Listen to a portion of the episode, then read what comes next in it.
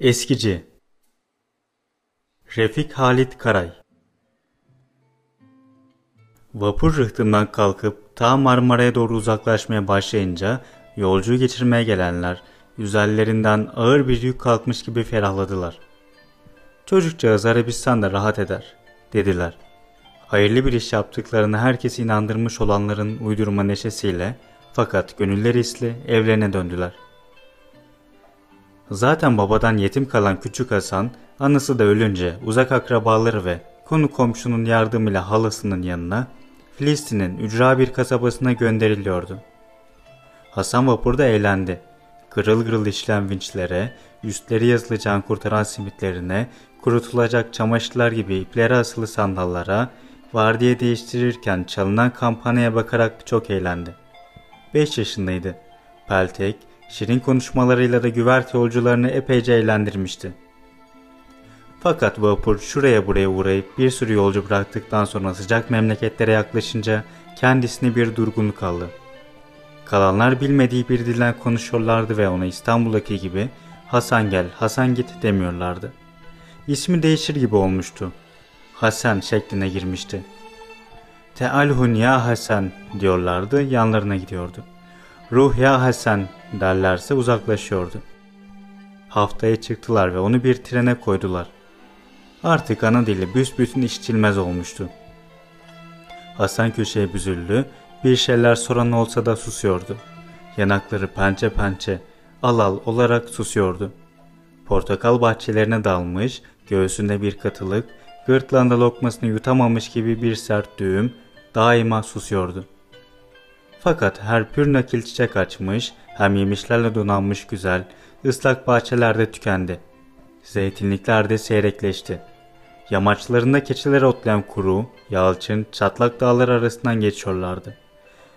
Bu keçiler kapkara, beneksiz karaydı. Tülleri yeni otomobil boyası gibi aynamsı bir cilayla kızgın güneş altında pırıl pırıl yanıyordu. Bunlar da gitti, göz alabildiğine uzanan bir düzlüğe çıkmışlardı. Ne ağaç vardı, ne dere, ne ev.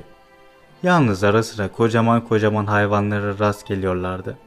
Çok uzun bacaklı, çok uzun boylu, sırtları kabarık, kambur hayvanlar trene bakmıyorlardı bile. Ağızlarında beyazımsı bir köpük çiğneyerek dalgın ve küskün arka arkaya, ağır ağır, yumuşak yumuşak, iz bırakmadan ve toz çıkarmadan gidiyorlardı. Çok sabretti, dayanamadı, yanındaki askere parmağıyla göstererek sordu. O güldü.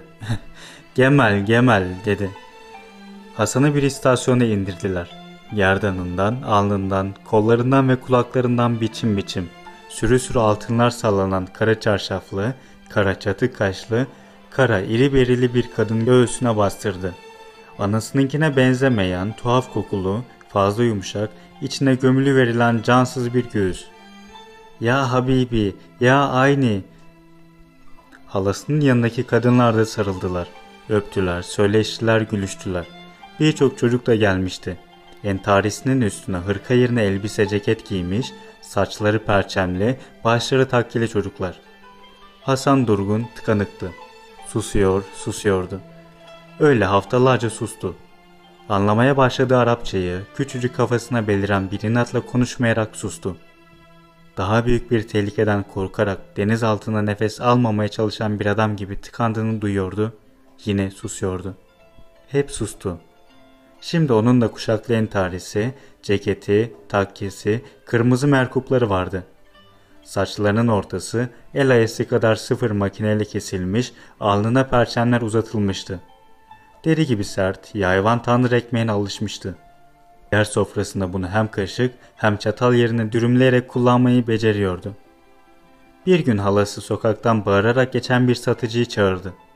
Evin avlusuna sırtında çuval kaplı bir hayvan torba, elinde bir ufacık iskemle ve uzun bir demir parçası, dağınık kıyafetli bir adam girdi.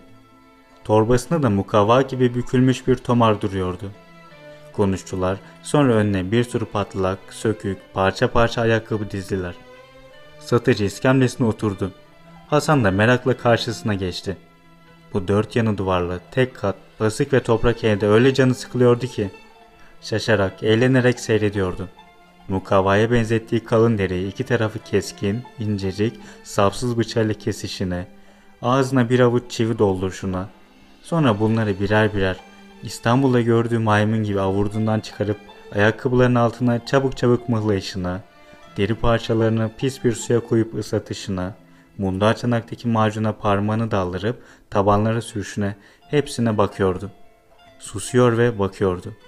Bir aralık nerede ve kimlerle olduğunu keyfinden unuttu. Dalgınlığından ana diliyle sordu. Çiviler ağzına batmaz mı senin? Eskici başını hayretle işinden kaldırdı. Uzun uzun Hasan'ın yüzüne baktı. Türk çocuğu musun be? İstanbul'dan geldim. Ben de o taraflardan, İzmit'ten. Eskicide saç sakal dağınık, göğüs bağır açık, pantolonun dizlerinden yamalı, dişleri eksik ve suratı sarı, sapsarıydı. Gözlerinin akına kadar sarıydı. Türkçe bildiği ve İstanbul taraflarından geldiği için Hasan, şimdi onun sade işine değil, yüzüne de dikkatle bakmıştı. Göğsünün ortasında tıpkı çenesindeki sakalı andıran kırçıl, seyrek bir tutam kıl vardı. Dişsizlikten peltek çıkan bir sesle tekrar sordu. Ne diye düştün bu cehennemin bucağına sen? Hasan anladığı kadar anlattı. Sonra Kanlıca'daki evlerini tarif etti. Komşunun oğlu Mahmut'la balık tuttuklarını, anası doktora giderken tünele bindiklerini, bir kere de kapıya beyaz boyalı hasta otomobili geldiğini, içinde yataklar serili olduğunu söyledi. Bir aralıkta kendisi sordu. Sen niye buradasın? Öteki başını ve elini şöyle salladı, uzun iş manasında ve mırıldandı. Bir kabahat işledik de kaçtık. Asıl konuşan Hasan'dı. Altı aydan beri susan Hasan. Durmadan, dinlenmeden, nefes almadan, yanakları sevincinden pembe pembe, dudakları taze, gevrek, billur sesiyle bir teviye konuşuyordu. Aklına ne gelirse söylüyordu. Eskice hem çalışıyor hem de ara sıra ''Ha ya öyle mi?'' gibi dinlediğini bildiren sözlerle onu söyletiyordu. Artık erişemeyeceği yurdunun bir deresini, bir rüzgarını, bir türküsünü dinliyormuş gibi hem zevkli hem yaslı dinliyordu. Geçmiş günleri, kaybettiği yerleri düşünerek benliği sarsıla sarsıla dinliyordu. Daha çok dinlemek için de elini ağır tutuyordu. Fakat nihayet bütün ayakkabılar tamir edilmiş, iş bitmişti. Demirini topraktan çekti, köselesini dürdü. Çivi kutusunu kapadı, çiriş çanağını sarmaladı. Bunları hep aheste aheste yaptı. Hasan yüreğe burkularak sordu. Gidiyor musun? Gidiyorum ya. İşimi tükettim. O zaman gördü ki küçük çocuk, memleketlisi mini mini yavru ağlıyor. Sessizce, titreye titreye ağlıyor. Yanaklarından gözyaşları birbiri ardına, temiz vagon pencerelerindeki yağmur damlaları dışarının rengini, geçilen manzaraları için alarak nasıl acele acele, sarsıla çarpışa dökülürse öyle, bağrının sarsıntılarıyla yerinden oynayarak, vuruşarak, içlerinde güneşli mavi gök pırıl pırıl akıyor. Ağlama be, ağlama be. Eskici başka söz bulamamıştı. Bunu işten çocuk hıçkıra hıçkıra, katıla katıla ağlamaktadır. Bir daha Türkçe konuşacak adam bulamayacağına ağlamaktadır. Ağlama diyorum sana, ağlama.